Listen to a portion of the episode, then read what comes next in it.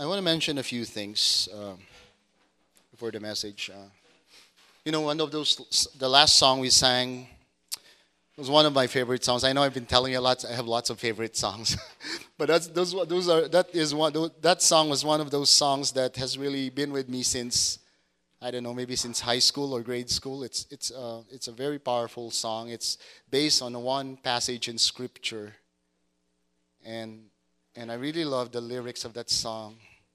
You know, especially the the verse, when the struggle you're facing is stro- slowly replacing with your hope with despair. And sometimes the process is so long.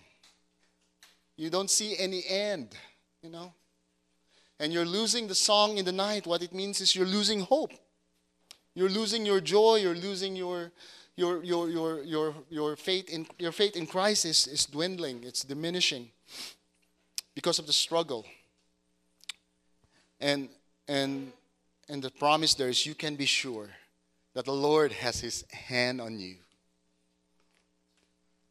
He will never abandon you. You are His treasure, and He finds His pleasure in you. Isn't that amazing? It's, it's an amazing passage, a lyric, right? Then the, the chorus itself, He who began a good work in you is faithful to complete it, right? And that's really directly from Scripture. And you know, we've been asking as a church, uh, we've been asking God, Lord, help us as a ministry. Help us to do everything right in your sight. And one of the things that God has been trying to, to tell us for many years is to change the way we do our praise and worship. Because we haven't been doing it the way really God wants us to do. And, and it begins with the choice of songs we sing. And so far, the songs we just chose today are the good songs, are the good ones, coming from the good composers. Because sadly, I'm going to tell you, there's a lot of praise and worship songs there that comes from Satan. And we should stop singing those songs. I can mention to you the churches and the groups that makes those songs. You know, they, their song sounds good and you like them. You hear of Hillsongs, you hear of Jesus Culture, you hear of, you know, um, what else do they do? Bethel.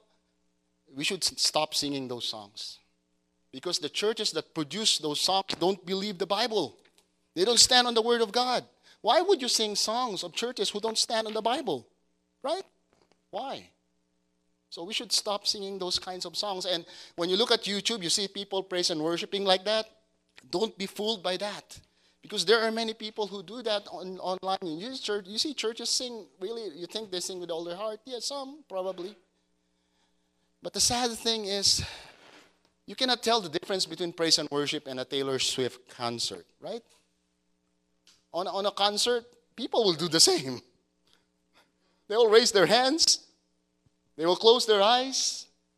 They will sing with all their heart with Justin Bieber or, or whoever, right? It's hard to tell. It's hard to tell. You cannot know the difference, by the way, unless you see the hearts. When you begin to look at the singers and they sound like Corny or they look like some other band, I have questions about that. Because we need to respect God and we cannot take lightly worship. We cannot take lightly worshiping God. It's not a concert, by the way. Stop thinking that the praise and worship thing is a concert. In fact, I encourage you, worship leaders, I encourage you to open your eyes when you sing songs. You don't have to close your eyes when you sing, especially the worship leader. But church, I encourage you to open your eyes when you sing worship. Because here's the thing, praise and worship is not a personal thing. You're not worshiping God there alone. You can do it, do it at home if you like. Do it at home.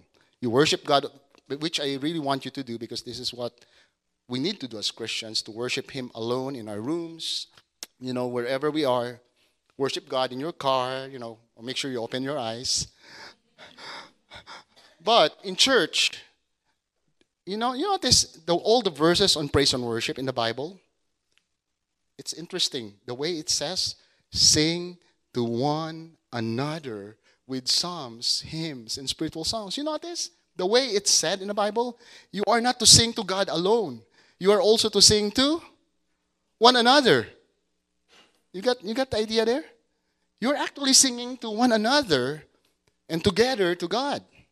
So basically, when you worship God in church, it's not a personal thing. You're not there worshiping God alone. You have to have that sense that I'm doing this together with my brothers and sisters, and we're, we're here together. We're worshiping God together. And so let's obey the word of God in how we should do praise and worship. Think that when we worship God, we are singing together and with one another. We are, as a group, worshiping God. We're not, I'm alone worshiping God, and you worship God alone, you alone worship God there. I would say that's a concert maybe, but not the biblical way of praise and worship. If you want to worship God alone, this is, the church is not the setting for that. Agree? It is your quiet time. And one of the things that I do in my quiet time, and I don't know if all of you learn, know how to play some instruments, but if you know some instrument, one of the things I do in my quiet time, I'm, I, I'm not able to do it consistently, but sometimes I'm able. First thing I do is I bring my guitar, play at least one song. I sing at least one song before I even read the Bible, before I even pray. You know, I sing once, at least one song. And I pray that all of you, when you when you do your quiet time, add praise and worship in your quiet time. At least one song. Um, and because, yeah, we, we don't just worship God in the church. We worship Him in our private lives, okay? So, so this is the wisdom that has, God has given us. And if you if you have questions about why we chose, we decided not to start, stop singing Hillsong, Jesus Culture, or other kind of groups that we think their teachings is not, even even Lakewood Church music as well, we don't sing Lakewood music as well, you know, Joel Austin kind of music. So if you want to know more why, then you can talk to the worship team, to Irwin, to Ann, to myself, and some members, they know, because there's a kind of teaching in the world today that's against the word of God, and it's it's just infiltrating church after church after church. And for me as a pastor and many of our leaders, we have to be watchful all the time. We need to be watchful because we might be caught with it. We talk about claiming and claiming. That's something I had to open up a few weeks ago, right? Because some of you, some of you still pray like that. I claim, Lord, I claim a new car. I claim a new job. You don't find that kind of prayer in the Bible. The only thing you need to claim in the Bible are the promises of God, because those are promise. But did ever God promise you a new Toyota? What if God will give you a Kia, right? You claim a Toyota, and Kia comes instead of a Toyota, you're going to be disappointed. So you can only claim something from God if it's clearly, clearly promised in Scripture. But if there's no specific promise from God, then there's no point of claiming, because you're just forcing God's hand. You're like, you're becoming God on your own. You're like, you're the God. You're telling God, God, I want this, I want this exactly the way I want this. That's exactly what you're doing when you say, I claim it. That's why this thing came out among the churches. I had doubts about that the first time I heard. I said, how come people are saying, I claim this, I claim that? So this is very subtle, by the way. And now we're looking at music. And what else? What else is out there? And what else is in our church that we need to begin to readjust? We need to be watchful. Amen? Yeah. Because Jesus said that false teachers are wolves in sheep's clothing. They look like the true, real Christian church or Christian leader, but not. Yeah, so let me move on. Uh, one thing I want to congratulate is Elena. Elena made a, did a twenty-six mile run last weekend, so that was good. Uh, I, I just want to mention that. By the way, our life group, our young adult life group, they meet every week now. So I, that's something that is unique of all the life groups. We meet weekly, every Thursday in the church. And we also have meals now every every every week as well. So if you you don't have any life group, I do encourage you to come to the young adult life group, even if you're not a young adult. Uh, you're, you're, you're okay. You're going to feel young. You'll feel young. Uh, Also, I want to mention is that I, I didn't put the prayer for uh, for Saturday on our on our program. So so by the way, our church, we have a prayer. We call it a prayer chain, but don't be fooled. It's not like the prayer chain you see on Facebook. Okay, I don't want to use the word prayer chain, but anyway, prayer chain for us is simply people are taking time slots throughout the week, or throughout the day on Saturdays, to pray for our service every Sunday. And the, I think the, the first time and on that day, people pray at five in the morning. I think, who is five in the morning? Who prays at five in the morning? Ning? Yeah, okay. I, I pray at five, five fifteen. And I'm guilty because when I wake up at five fifteen, I do pray. But when it comes five thirty, I sleep again. I should wake up already at the point, yeah. And who's what's the last time? I think the last one who prays around six, right? Uh, oh, five, five in the evening, in the afternoon. Okay, so there's still slots available. Uh, so I haven't put the prayer on the. Uh, it's not on the program, but but it's posted on Facebook. I, it's actually uh, uh, called it note, Facebook note. So just check our church Facebook page. I'm gonna post tomorrow again for the prayer on next for next Saturday, um, and it's almost the same prayer week to week, but we're gonna adjust a little bit. Uh, specifically, we would like to pray for this Saturday. We're going to have our bowling event. And hopefully, it's a chance for us to witness during that bowling event. Okay? So pray. We want to pray for that as well on our, on our time, uh, time with God. So let me finish my message that I started last week, which is God's purpose, the church. Carlo, can you check the clicker if it's... Uh, If the clicker is there, okay. Yeah. God's purpose, the church. And, and this is really a continuation, continuation of our message on God's purpose. We started four weeks ago. And, and we would like to, I there's still some things I probably not able to share today, but, but at least will be done today on, hold it on this uh, topic. Um, you know, God did not only come. Let me just go back to our first, very first message on this, on when it comes to purpose. God did, God, Jesus Christ did not only come to save us from the penalty of sin. He didn't only save us from the power of sin, but we know in the future He's going to save us from the presence of sin. Amen? Jesus, when, when Jesus returns, He's going to give us a new body, a glorified body that does not does not sin anymore. That's why we will not have any kind of sin in our lives. We'll be free from sin. But in the meantime, while on earth, you know, we are being saved from the power of sin, meaning day by day we begin we learn to overcome sin as Christians. But there's one thing that God also wants to do with us. He wants to partner with us. We learned about partnership. And and, and basically what God wants is for us to be involved with what He is doing, to participate in His purpose, in the eternal work that God is doing. And, and we've seen this modeled in the life of Jesus. You know, this passage uh, is uh, is interesting because there were some questions raised in this passage when we uh, during the week. You know, this is what we find in Jesus. He said, "Truly, truly, I say to you, the Son can do nothing on His own." God or Jesus can do nothing on His own accord, but only what He sees the Father is doing. For whatever the Father does, the Son does likewise.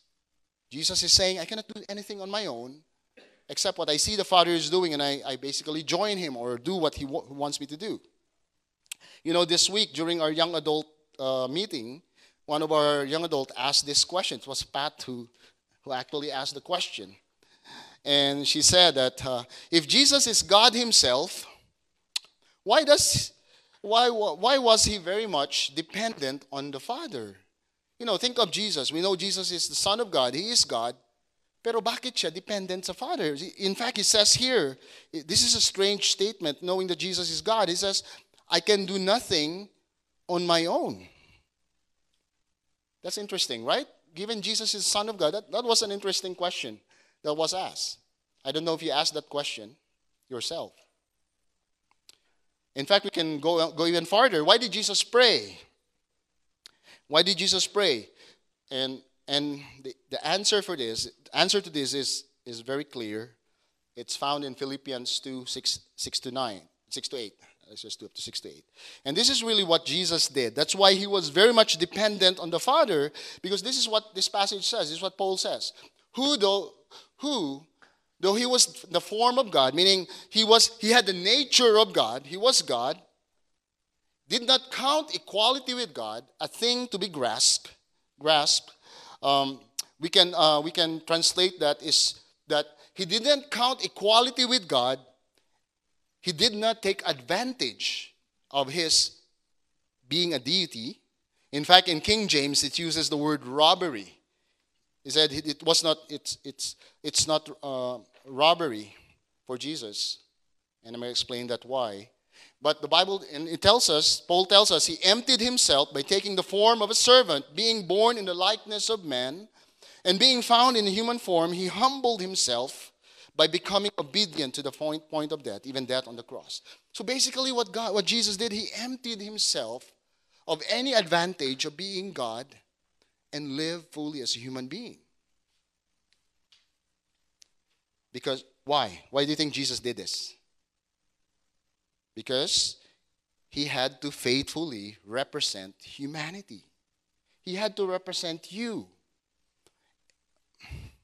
In fact, in Hebrews four fifteen, we are told that Jesus is our high priest.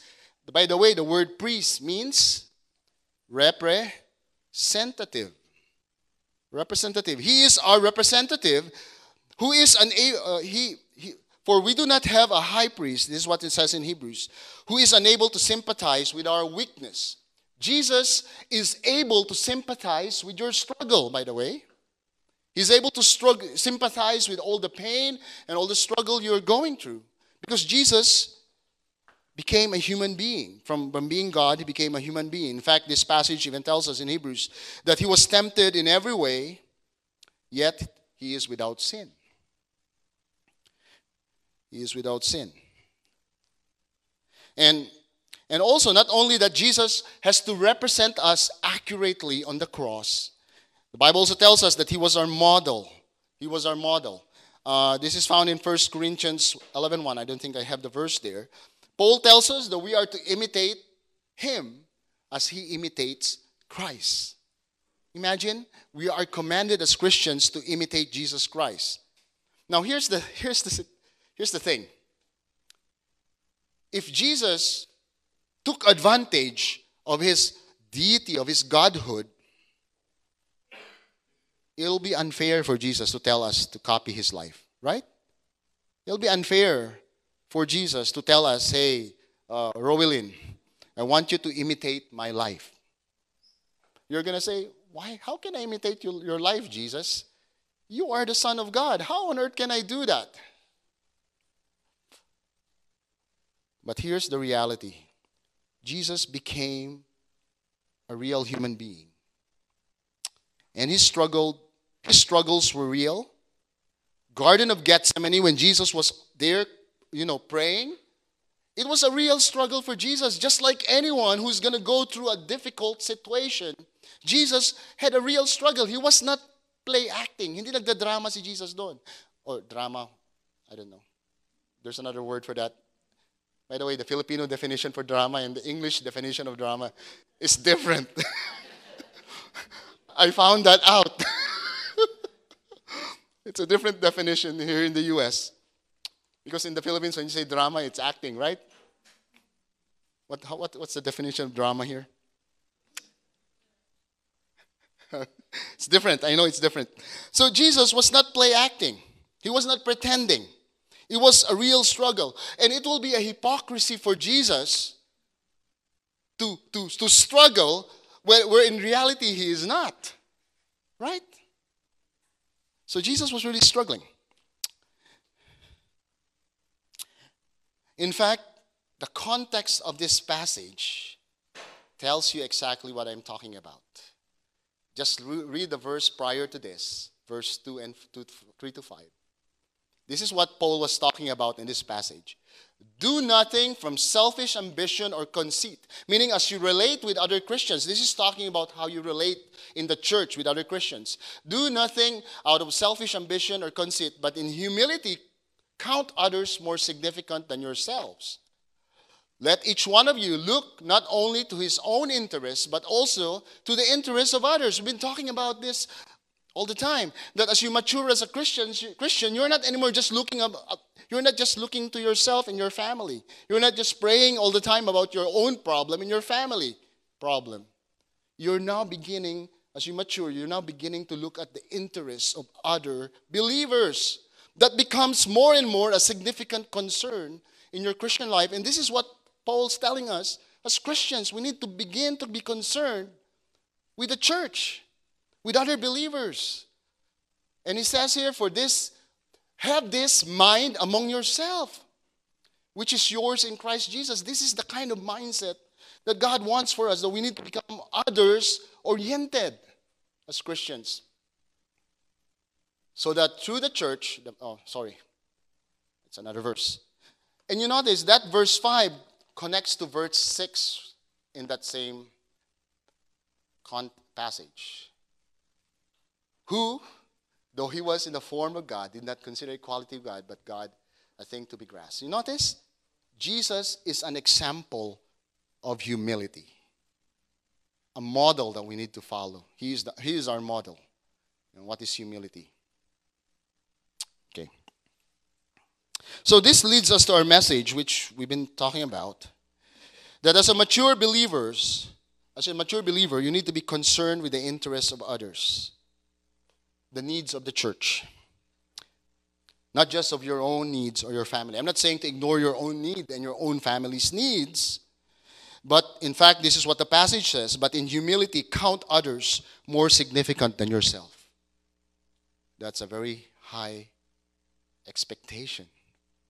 Right? Can you do that? Can you count others more significant than yourself? Can we do that as Christians? Because this is what God wants us to do. Let each of you not only look at his own interests, but also to the interests of others. And maybe that's the reason why many of us Christians, we've been Christians for a long time, but we're not growing because we haven't come to this point. We haven't come to this point. We have to come to this point. That you're willing to sacrifice your time, your resources, a lot of things in your life for the sake of someone else. For the sake of someone else. I know you have some things you need to do with your son, with your daughter, with your wife, with your... Yes, that's important. Don't ignore that, by the way. But consider also the needs of others beyond just your own needs.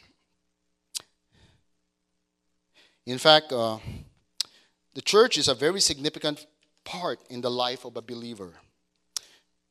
You know, God's eternal purpose, as I said in the title of this message, is really the church. It's really the church. When we talk about the purpose of God, what is this big purpose of God from the beginning of time to the end of time? It is, by the way, the church. This is not our church, not just our church, but I'm talking about the church as a whole. Every believer in Jesus Christ that ever existed. This is huge. This is big. The church is very significant.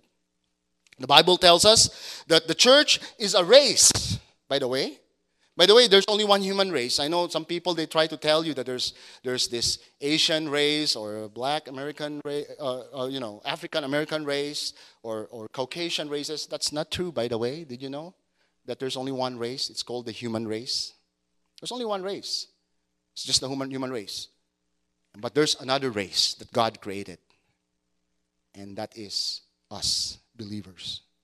Because that's what the Bible says, tells us, that we are a race, a holy nation, by the way, a nation that belongs to God.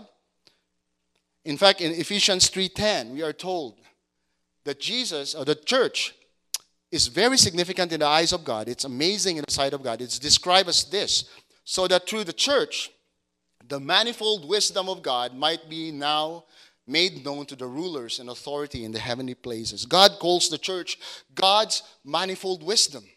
It is like at the pinnacle of God's creation order in this world today. If you're going to ask, what is the greatest thing that God created in this world?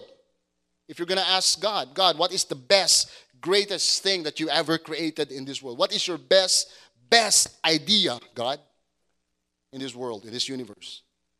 It was, it's the creation of the church. It is the creation of the church. That is God's best idea. And I'm not talking about a false church. I'm talking about the, the church that is true, the true church. It's, by the way, the true church is invisible. It does not have a building, by the way. Some people think the church is a building, far from true. That's why you stop calling this building a church.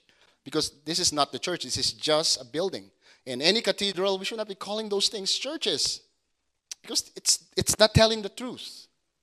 The church are people that have surrendered their life to Jesus Christ. And that is the church. You are the church, right? You are the church. And, and Ephesians one, nine to ten. I don't know if I have it here, but okay, so it's there. And in God's ultimate plan at the end of time, he says that I'm going to unite all things under Christ. This is what this passage is saying, as a plan for the fullness of time, to unite all things under Christ. Things in heaven and things of earth. Now, you want to you want to ask, you might be asking, Pastor Al, you know, I cannot believe that the church is really God's eternal purpose. It seems to be basic or not, doesn't show. If this is really God's best idea, I don't I don't see it. This passage tells you what it is. It helps explains this to explains to you. Because in the end of time, God's purpose is to unite all things under Jesus Christ. That's God's ultimate plan at the end of time. And what's amazing is, it's already happening now. How? Through, through the church. God's end game, end time plan is already beginning. It's ongoing, in fact. And we're part of this as a church. God is uniting us already under Jesus. It's not the entire universe yet. It's not the entire world yet. But, but it's beginning now through us. This is a future plan. But now it's happening. Part of it. We're, we're going towards the direction. And, and now you become part of the body of Christ. This body of believers who is under Jesus Christ. When you confess Jesus as your Lord and Savior. And this body of believers is more than just River Life, by the way. It's everyone, in everyone, every believer. I'm not talking about every human being, but every believer in Jesus.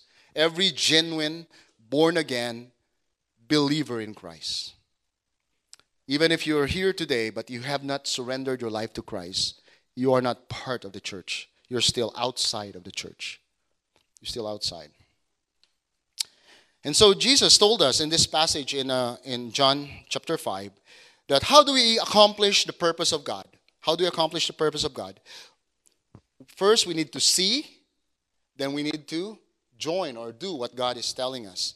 We had this question, uh, I think this was last week. So how do I need, uh, what do I need to do to perceive what God is doing or what Christ is doing? How do I, what do I need to do to perceive? The second question we had is, what do I need to do to participate? So there were two things that we wanted to know. How do I know God's purpose? And how do I join into God, doing God's purpose? I gave you this illustration. I hope you'll be able to see it. It's on your, it's on your notes as well. So, let me move my glasses so that I can see this. So uh, there are six things there that's listed, and there's there's grace. Uh-oh, glasses is broken. Yeah, there's grace, walk, fruit, gift, serve, and impact. So I want you to I, I just put words there so that you'll be able to uh, you'll be able to uh, memorize this easily. Uh, grace, walk, fruit, gift, serve, and impact. So let, we talked about the first half already last week. So so let me just do a recap because some of you were not here last week. So I, I just wanted to do, go back to that a bit. So grace. Grace talks about your salvation. Your salvation. The, the Bible tells us that you are saved by the grace of God through faith. by grace through faith. And salvation is a gift that you receive from God. That's why you notice grace is basically a gift from God. Your salvation is a gift from God. And it is the Father who works that out on your behalf. It is the work of the Father. who cho- He's the one who chooses you. He is the one who predestined you. We talk about that. So sal- it's salvation through, the, through our faith in, in Jesus Christ. And it is a gift of God. And, and so that's, that's grace. And... And why is this important when it comes to the purpose of God? If you are not a follower of Jesus Christ, you cannot accomplish God's purpose. Basically, if you are not a follower of Jesus Christ, you don't have a purpose in this world.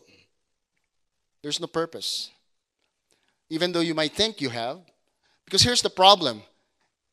If you think you have a purpose in this world and you work out that purpose, but if you were without Christ, in the end, you're still going to head to hell. You know, what, what, what good is that, right? At the end of your life, you'll, you'll be lost forever. That's why the greater purpose is, re, is really found in Jesus Christ. And the next thing you'll find in this, in this list is, uh, is walking, walking. And walking talks about walking in the Spirit. You know, imitating the life of Jesus Christ. And you notice that when it comes to walking, it's a command. The first one is a gift. Salvation is a gift. Walking is a command. It's something that you need to do. It's something you need to do. And in fact, you find this all over the Bible. It talks about carrying your cross, offering your bodies as a living sacrifice, Romans twelve one. You're also told to be slaves of righteousness, Romans six nineteen. And the disciples' cross, we we, we, we draw, drew this last week. There was a drawing last week. And, and it talks about your basic responsibility as a follower of Christ. You know, when you think about following Jesus, if Jesus was walking and he had footprints on the ground like that, you know, if Jesus was walking like that, what does it, what does it mean to follow Christ? Basically, you just step on his footprints as well. Just follow where he's going, whatever he's doing. If he stands, you stand as well. If he walks, you walk as well. So basically, when you think of following Christ, you are walking in his footsteps. And so how does it translate to your real life? You know, Jesus prayed. He prayed a lot. He prayed constantly. So when you say walking with Jesus or walking the Spirit, you need to pray. Pray constantly the way Jesus prayed. You know, the Bible also tells us that Jesus knew the Word of God by heart. Did you know that almost everything that Jesus said was a quote from the Old Testament? Even the seven last words on the cross, those were quotes from the Old Testament. When he was tempted by Satan, he fought Satan with the Word of God.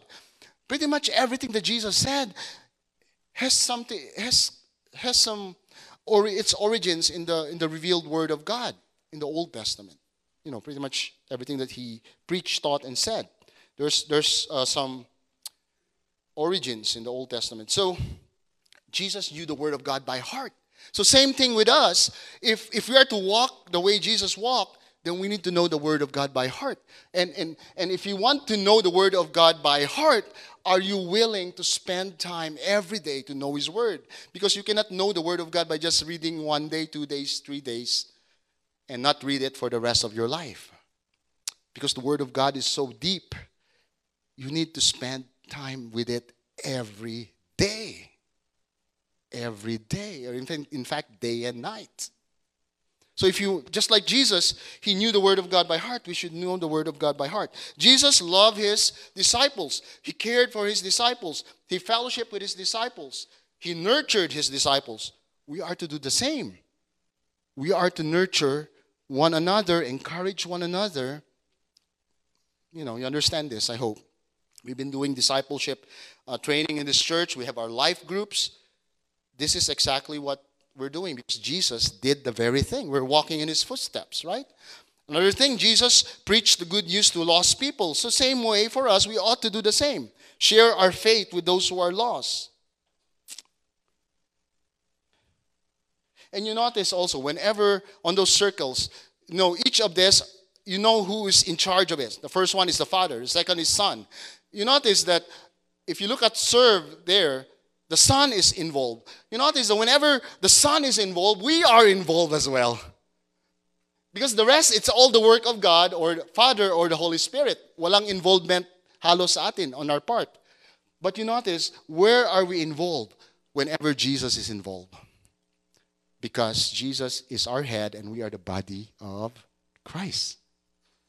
When Jesus is doing something, we ought to be doing something as well. Because we're just following our head, our leader, right? Jesus Christ. The next one is fruit. What is fruit? Fruit is, is, is the fruit of the Spirit. It is basically the transformation of your character into Christ-likeness. Meaning that is the result. That is what is accomplished when you walk with Christ. So when I begin to walk with Jesus every day, my character changes. My mindset changes. My, my priorities changes. A, a lot of things in me change. Um, Um, the things that God is burdened with, I become burdened with. The, the things that God is zealous for, I become zealous. Meaning the things that's important to God becomes important to me. That is the fruit of the Spirit. Not only that, that God uh, changes your character. You become like Christ. This is a passage that we probably memorized already. Hopefully you memorize this. That we become loving. We become joyful, peaceful in our heart. We become, become gentle, disciplined, um, patient, kind, good.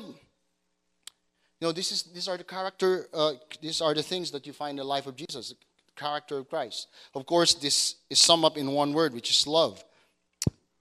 And and so as you as you grow in Christ, it's like there's war there. As you grow in Christ, He makes you into this tree with deep, deep roots and very strong tree with strong branches and strong and, and healthy leaves, so that whenever, you know, whenever storms comes into your life, whenever the fiery darts of Satan hits you, you're gonna remain standing. You're gonna remain standing. And this tree, first tree, is summed up in this one verse. Uh, two verse. This is two two verses. So, so there, these are the verses that support this diagram, okay? So the Christian, you notice that grace, walk, and fruit refers to your personal life with Christ. It is your Christian walk with Christ, personal relationship in, in a sense. And this is what is said in Colossians two, six to seven. This is exactly those three circles.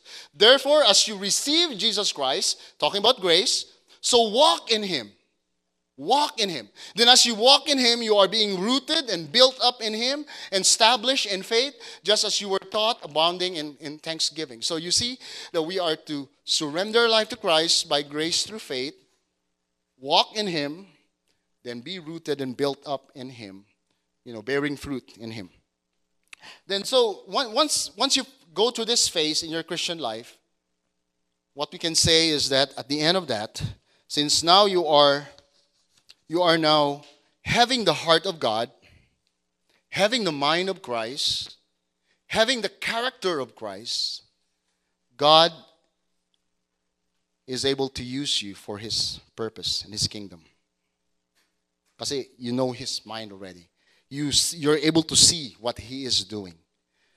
The next step is you're able to participate in what He's doing.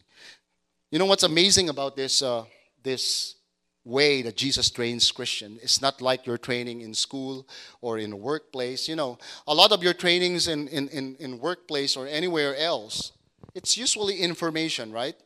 They give you information and you, you're given you're given a list of things to do, and, and you basically just follow what you need to do. There's there's some specs, there's some guidelines, there's some policies that you need to do.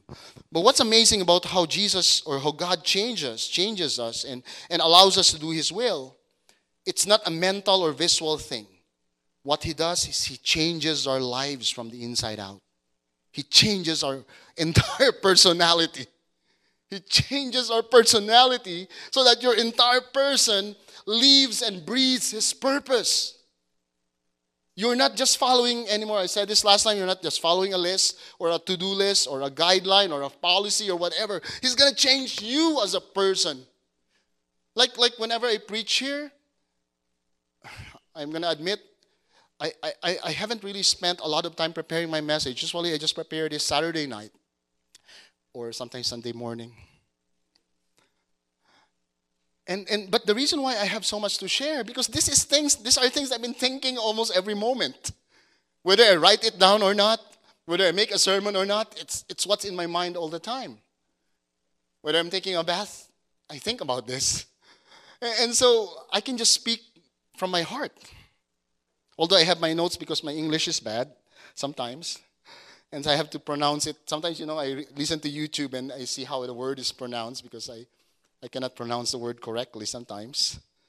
So I have a note sometimes that there's, uh, sometimes I would put the phonetics here on my notes to remind me, oh, okay, this is how I should pronounce Galilee. Okay, Galilee. Okay. So, so I have to do that. But, but the point is, what's my point? God changes you from the inside out. He changes you as a person. And lastly, which is the last three points there, grace, uh, now we talk about grace, walk, and fruit. We are also talking about, we're going to talk about give, serve, and impact. You know, what's amazing about, uh, I know some of you probably went to Israel already. John, you went to Israel, right, already? I wish I can go there one, one of these days, um, if God willing. You know, it's amazing that the Sea of Galilee, I mentioned this last time, it's amazing that the Sea of Galilee is a very accurate picture of this of this thing, of this very thing I'm talking to you about. You know, the Sea of Galilee is full of life. It's alive. People fish there, you know, for centuries and centuries. It's a very uh, alive and active sea. Um, there's still, I believe they're still fishing there right now, right? Think about that, two thousand years during the time of Jesus, Peter was already fishing on that sea there. And it's amazing that the way the Sea, the Sea of Galilee is being filled with water is through this down, upstream. There's water coming from upstream on the Jordan River. And it feeds into the into the Sea of Galilee. While on the other side, there's this part of sea, Sea of Galilee where the water goes out downstream. So the water basically on the sea is running. It's a running water. Because it's coming, there's there's water from upstream. And there's water coming from down, uh, going out downstream, and, and that makes the river alive. And the, the sea, by the way, the sea alive. The first three there, grace, walk, and fruit. It's that stream of water that comes into your life from Christ. It's the it's the water that feeds towards the Sea of Galilee. Your salvation, your walk with Christ, the fruit of the Spirit, your fellowship. Your time in the Word, your time in prayer, your witness. It is feeding you. It's causing you to grow as a Christian. The second part, which is the church, this is where you give out. The water that goes downstream. You're giving, giving, uh, uh, serving the Lord. Giving your life for others. You're giving life for others. And, and let me tell you, you know, I, I never experienced this level in my Christian life. The joy that I have right now, the, the completeness, the, the fulfillment I have right now, not until I started serving as a pastor. I've been a Christian for a long time, but there's a different level of Christianity that I'm experiencing now compared to any kind of Christian experience I had in the past. Very different, like very different, significant, significantly different. Like the verses that I read, I can I can just recall verses from all over the Bible. Like, mm, I can connect this to that verse without even looking at, at, although I don't remember where it's found. Okay, there's Google and there's there's uh, there's commentaries. I can search the actual verse. But but I know the, the verses were what the verses other verses are saying, and I can just relate it back to a verse that I found. And, and even these two verses here, they just came out as I was working with this. Wow. Oh, this verse, where is this verse found? But it's it was already in my mind. And it's just amazing how God works. And I can say that in your life, once you begin serving the Lord and giving your life to others, even though you have you have lots of problems, because sometimes we wait for God to remove all the problems and before we can serve Him and give our life for others. Let me tell you, it will never happen. Never happen. That day will not come. Please don't wait for the moment where your life is good before you give your life for others. Kasi hindi yan mangyayari. Did you know that this past week, half of my week was just, like this week, half of my week was just caring for my wife. I didn't have time to work on my sermon. I had to go to the to the pharmacy at twelve last night just to pick up the medications. And and, and the previous week, Ann was in the hospital probably for almost, for almost a week or so. And so, if I'm just going to wait for the time when my life is peaceful and everything, I would not be able to do anything. I would, I will be on a standstill. And there will be no sermon on a Sunday. But what I found out in the midst of all your struggle, this is where God wants to use you. In fact, the more you have problems in life, I think that's really the best time to serve the Lord. Because that's where the power of God is going to really manifest himself, itself. And I thank you for your prayers. Those who are praying for Saturday, during the Saturday, it really, I can sense the impact in our worship, in our message, and everything that we do. Yeah. So what is the gift of the Spirit? Let's. Oh, by the way, the last three there is this verse. And it is the passage you just read earlier in First Corinthians twelve, four to six. Now, there are varieties of gifts by the same Spirit. So talking about the gifts there. And there are varieties of service, talking about ministries. And the same, by the same Lord. By the same Lord. You notice the first one, it says there, who gives the gifts? The Holy Spirit. Who, who gives the service? Who, who does the service? Jesus Christ. And in the last one, sir, uh, last, last one there, there are varieties of activities. A different translation that is translated as working or effects or impact.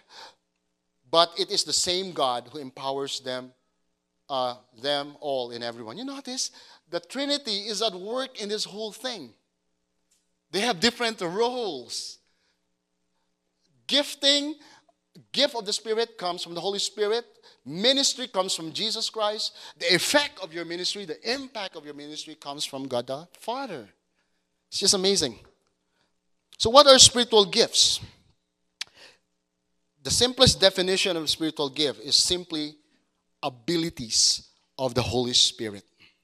These are the abilities of the Holy Spirit. Mga, what can the Holy Spirit do in himself? Without even your help, without even human beings involved. What are the things the Holy Spirit does?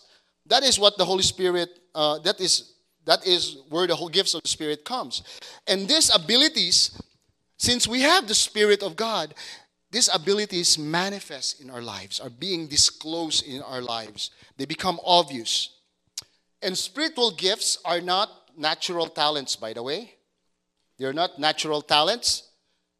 When you talk about gifts, we talk about the gift of the Spirit. It's a manifestation, an ability of the Spirit in the believers, in a believer's life for the common good, meaning for the good of the church as a whole. And these are not natural talents. In fact, sometimes natural talents can hinder the work of God. Yeah, it can. For instance, Apostle Paul is a good example here. Paul was not a good speaker. He was not a good orator. He was not a good pre- preacher on a person on, on, on in terms of speech, you know, speech-wise.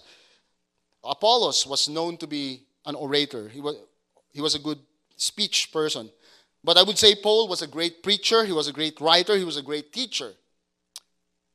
Let me let me correct my initial statement. Paul was not a good orator or speaker, but he was a good preacher, writer, and teacher.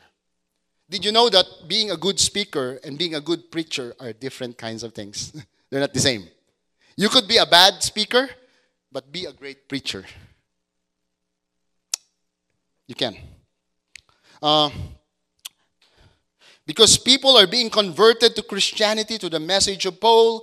In fact, his, his writings is recorded here. It's, he does, he's accomplished amazing things for God. Oh, sorry. He's accomplished amazing things for God. So, so don't be impressed with preachers who have a very good booming voice and they speak really very low. don't, don't be impressed with those people because it doesn't it doesn't tell you whether there's a Spirit of God at work there or not. It doesn't, it's not an indicator whether the person is a good speaker or he's really like, wow, he speaks really well. That's not really the basis. Let me give you a passage here. Think, think about the Apostle Paul. He is one of the most powerful Christians that ever lived. But think, think of what people, look at what people thinks of him. Now concerning, uh, oh sorry, I got the wrong passage. Where is that, Jim? I didn't put it there, sorry. It's Second Corinthians ten ten, says here. In Second Corinthians ten ten, oh yeah. Listen to what people say. For some say, his letters are weighty and for, weighty and forceful. But in person, he is unimpressive, unimpressive. His speaking amounts to nothing. Oh, wow. That's what people think of the Apostle Paul. Now, For me, this is encouraging. And I hope this is encouraging for you as well. Right, Clay? Amen. Yeah. This is very encouraging for me. A great Christian like Apostle Paul, and this is what people think of him? It's amazing. Spiritual gifts are not natural talents. They show up after you become a believer. And by the way, singing is not a, it's not listed as a spiritual gift. I'm sorry.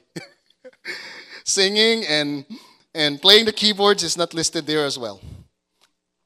Even good public speaking is not a gift as well. It's not a spiritual gift. It could be a natural talent, or you could learn from school, but it's not a spiritual. It's not listed as a gift.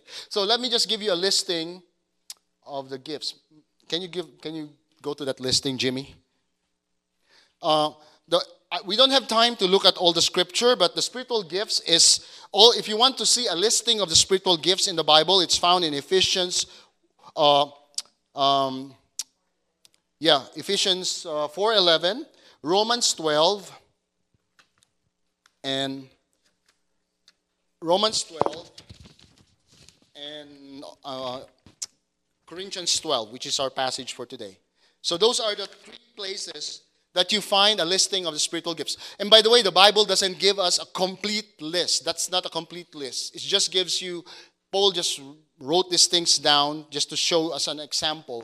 But these are the gifts you find in Scripture. And you notice the gifts, there's the gift of prophecy, service, teaching, exhortation or encouragement, giving, leadership, administration, mercy, wisdom, tongues, interpretation, by the way, tongues, languages, uh, interpretation of tongues, uh, apostles, helps, evangelists, pastors, celibacy. Do you like that gift, celibacy? Yeah. Knowledge, faith, healing, miracles.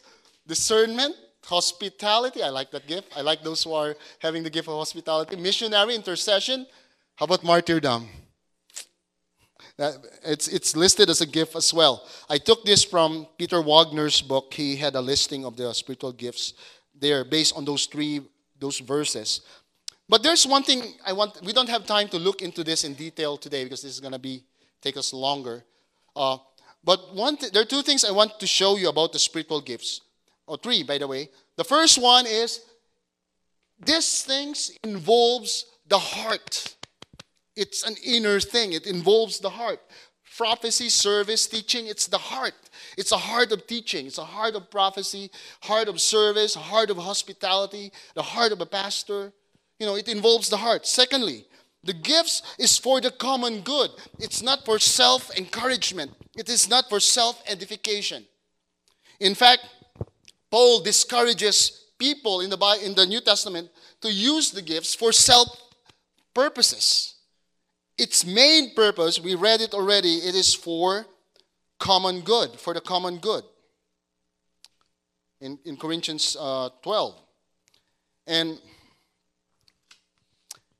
for instance, my preaching. If I'm going to preach to myself alone, it's not going to do me any good. The purpose of my preaching is for the common good. It's for your benefit, for your benefit, and for the benefit of the church. Not not my not just not me. I don't I don't preach just for for my benefit. I benefit from this, but but it's not for my own benefit. The third thing you'll also find in these gifts is that in it. Let's go. Let's go to uh, the passage in in Corinthians twelve.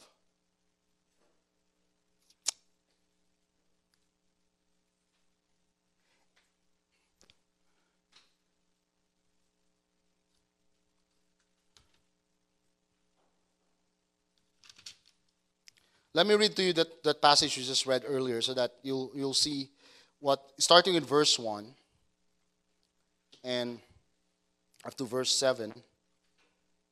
Now concerning spiritual gifts, brothers, verse one, I do not I do not want you to be uninformed. You know that when you were pagans, you were led astray by mute idols. However, you were led.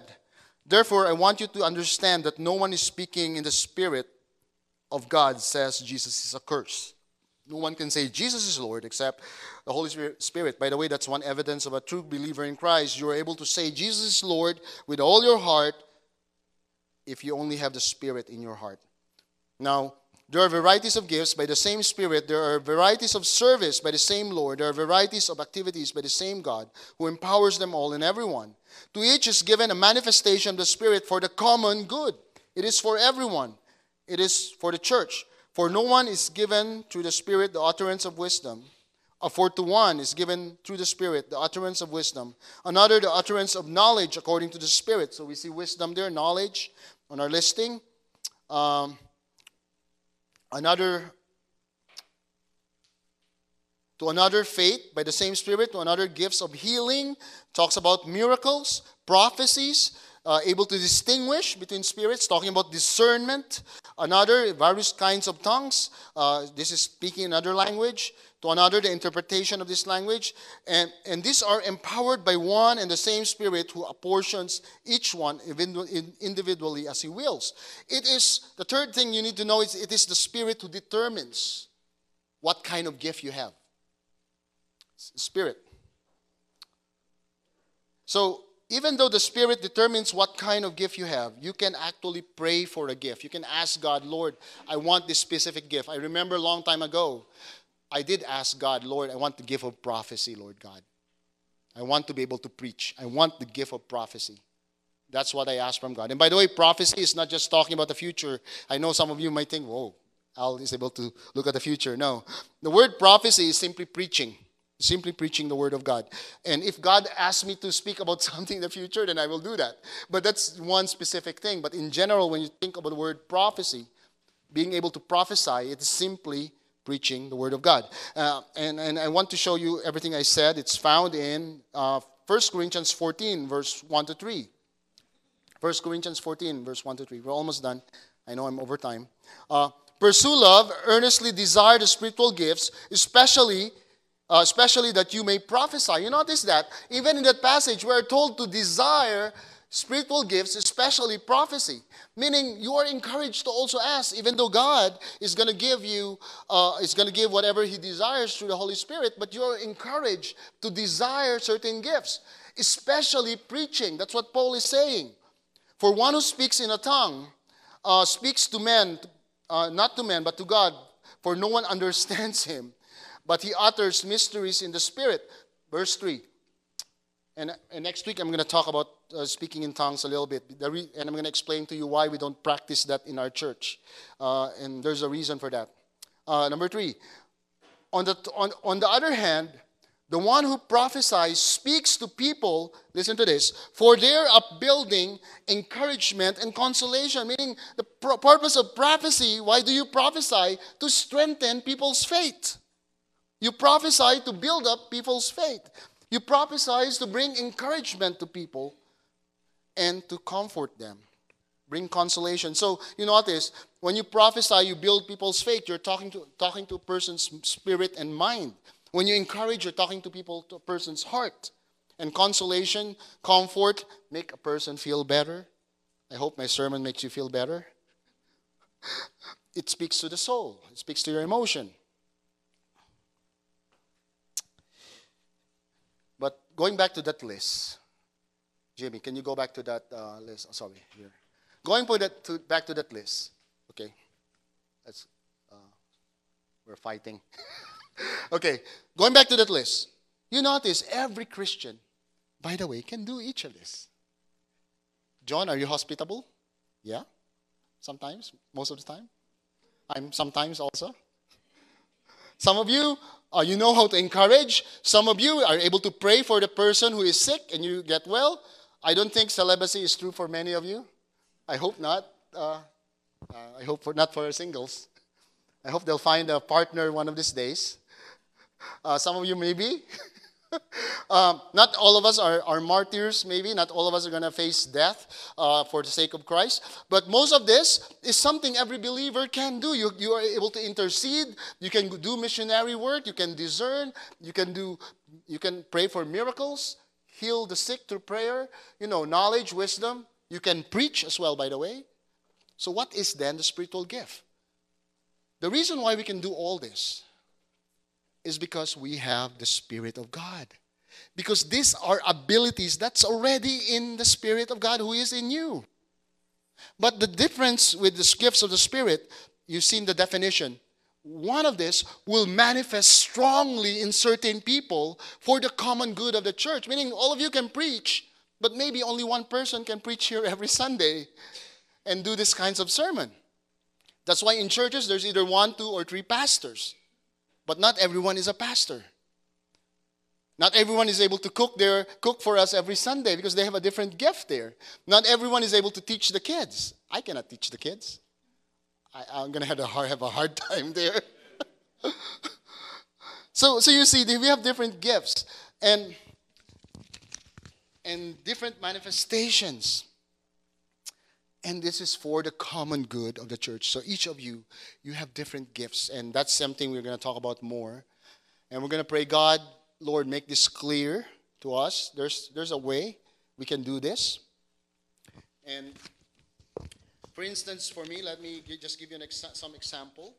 For instance, as a pastor, I could, by the way, I'm not a pastor. By my ministry is actually being an overseer. That's really the ministry of my ministry. I'm an elder, an overseer.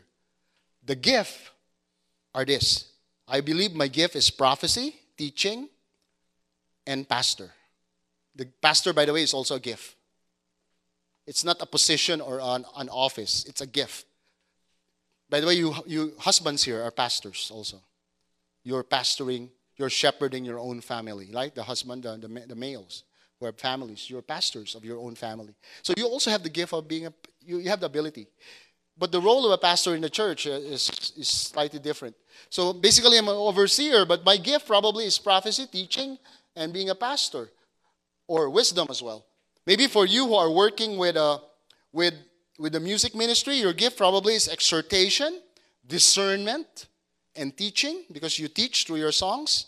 Maybe for those who are ushers or those who are in the kitchen, your gift maybe is hospitality, mercy. You could you, have, you can have multiple gifts that God will manifest in your life, or one or two or even more, for the sake of ministry. For the sake of ministry. Because the gifts are the, I would say those are the materials, the raw materials that God will use for you to be able to do ministry, which is your role in the body of Christ. And we are, and you notice the gift is a gift, by the way. Obviously, it's gift, gift. And it's given by the Holy Spirit. The ministry is a command again. That we are commanded to serve, to give our lives for others.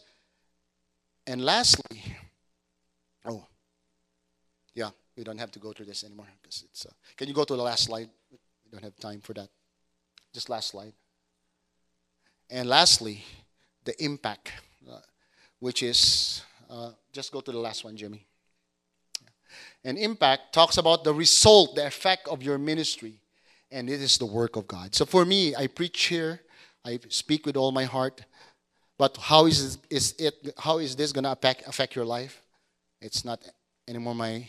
It's not. I don't have to be concerned too much about it, because if I'm going to be concerned about it, I'm going to be maybe sometimes discouraged or sometimes happy.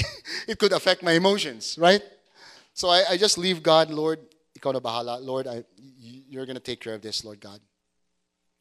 And so let it be true for you in your ministry as well. If if if you're doing something for the Lord. Don't worry if the impact is not that much.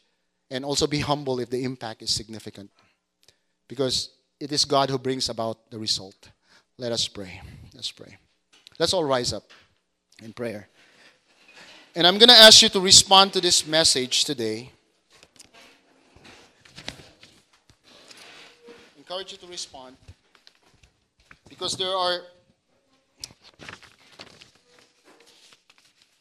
you know,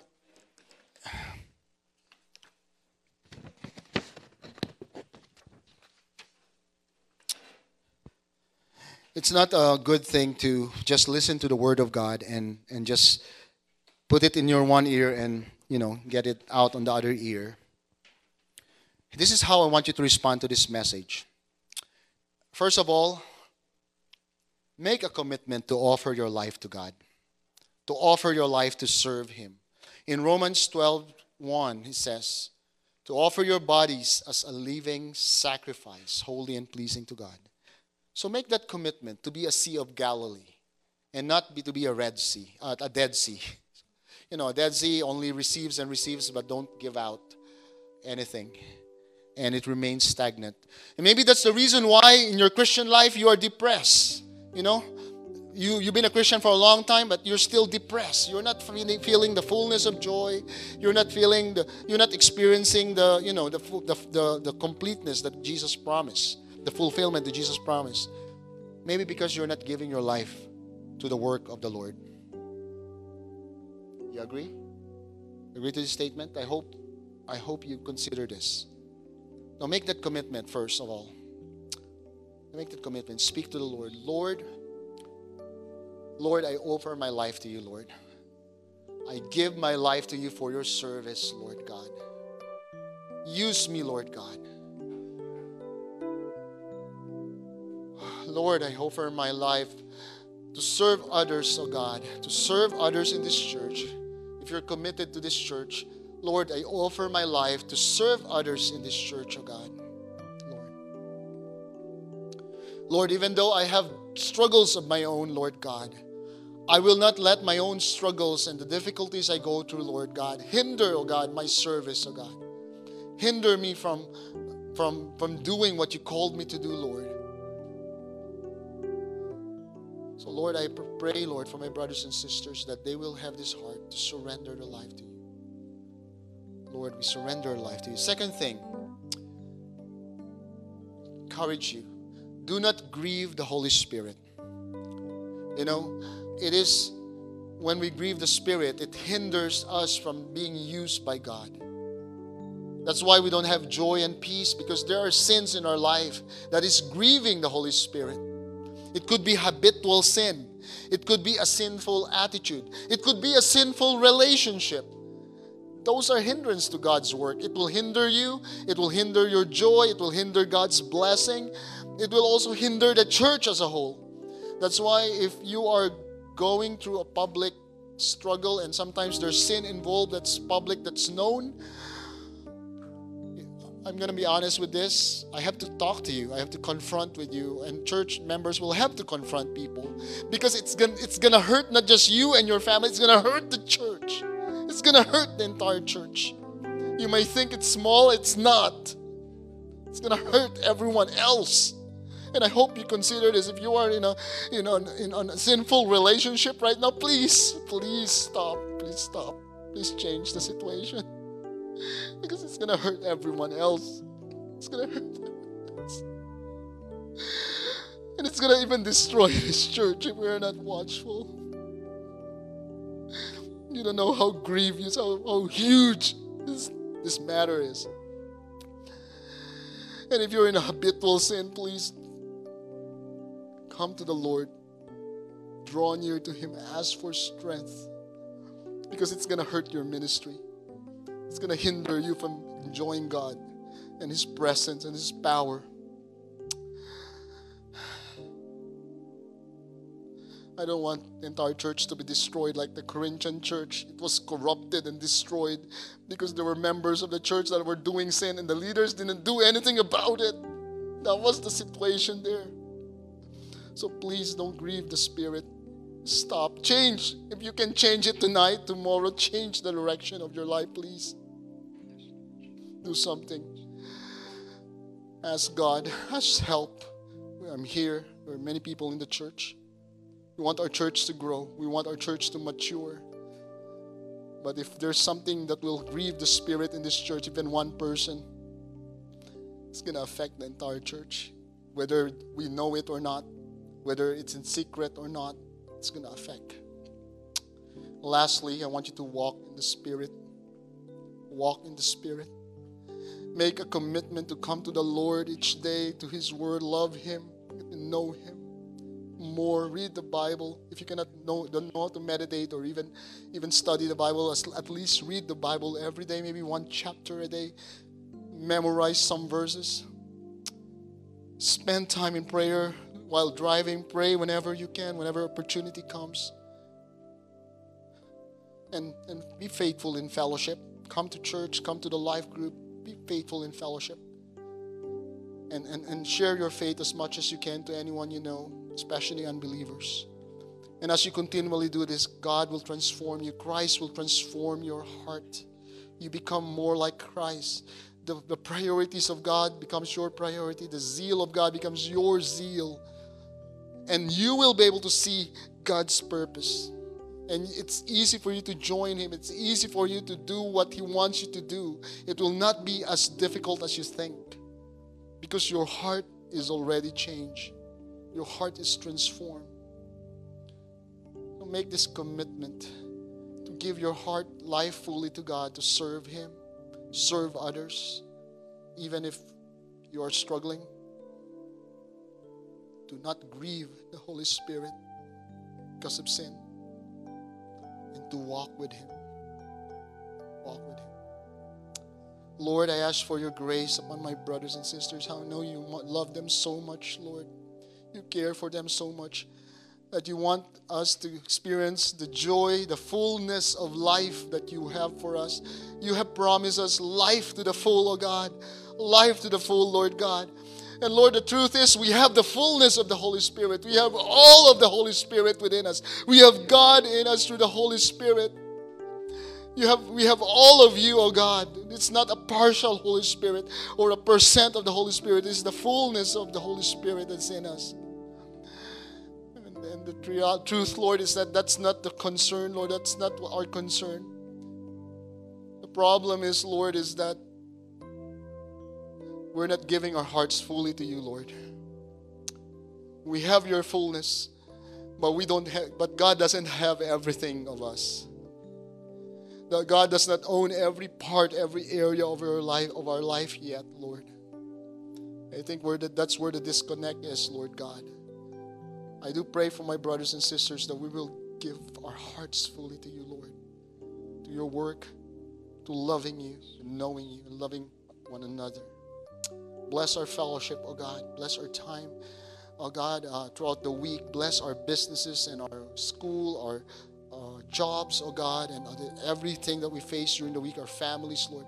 Pour out your wisdom, that through this message, oh God, we'll be acting in wisdom, in knowledge, in guidance of your Holy Spirit, Lord God.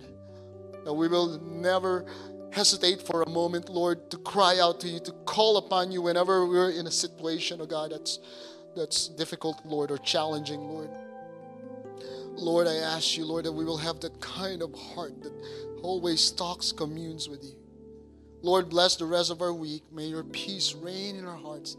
Oh God, bless our meal. That thank you for everyone who, who with all their heart prepared these things for us, Lord. Thank you, Lord. Lord, may you be praised and glorified in this church. Help us to honor you with every detail of what we do, Lord. Sermon, our music, our, our life groups, oh God, our Sunday school, oh God, our ushers, our, our, our fellowship team, oh God. Every area, Lord, everything we do, Lord, brings praise and glory to you. Thank you, Jesus. All glory and honor be to you in the name of the Father, the Son, and the Holy Spirit. Amen. Amen. Amen. Praise God.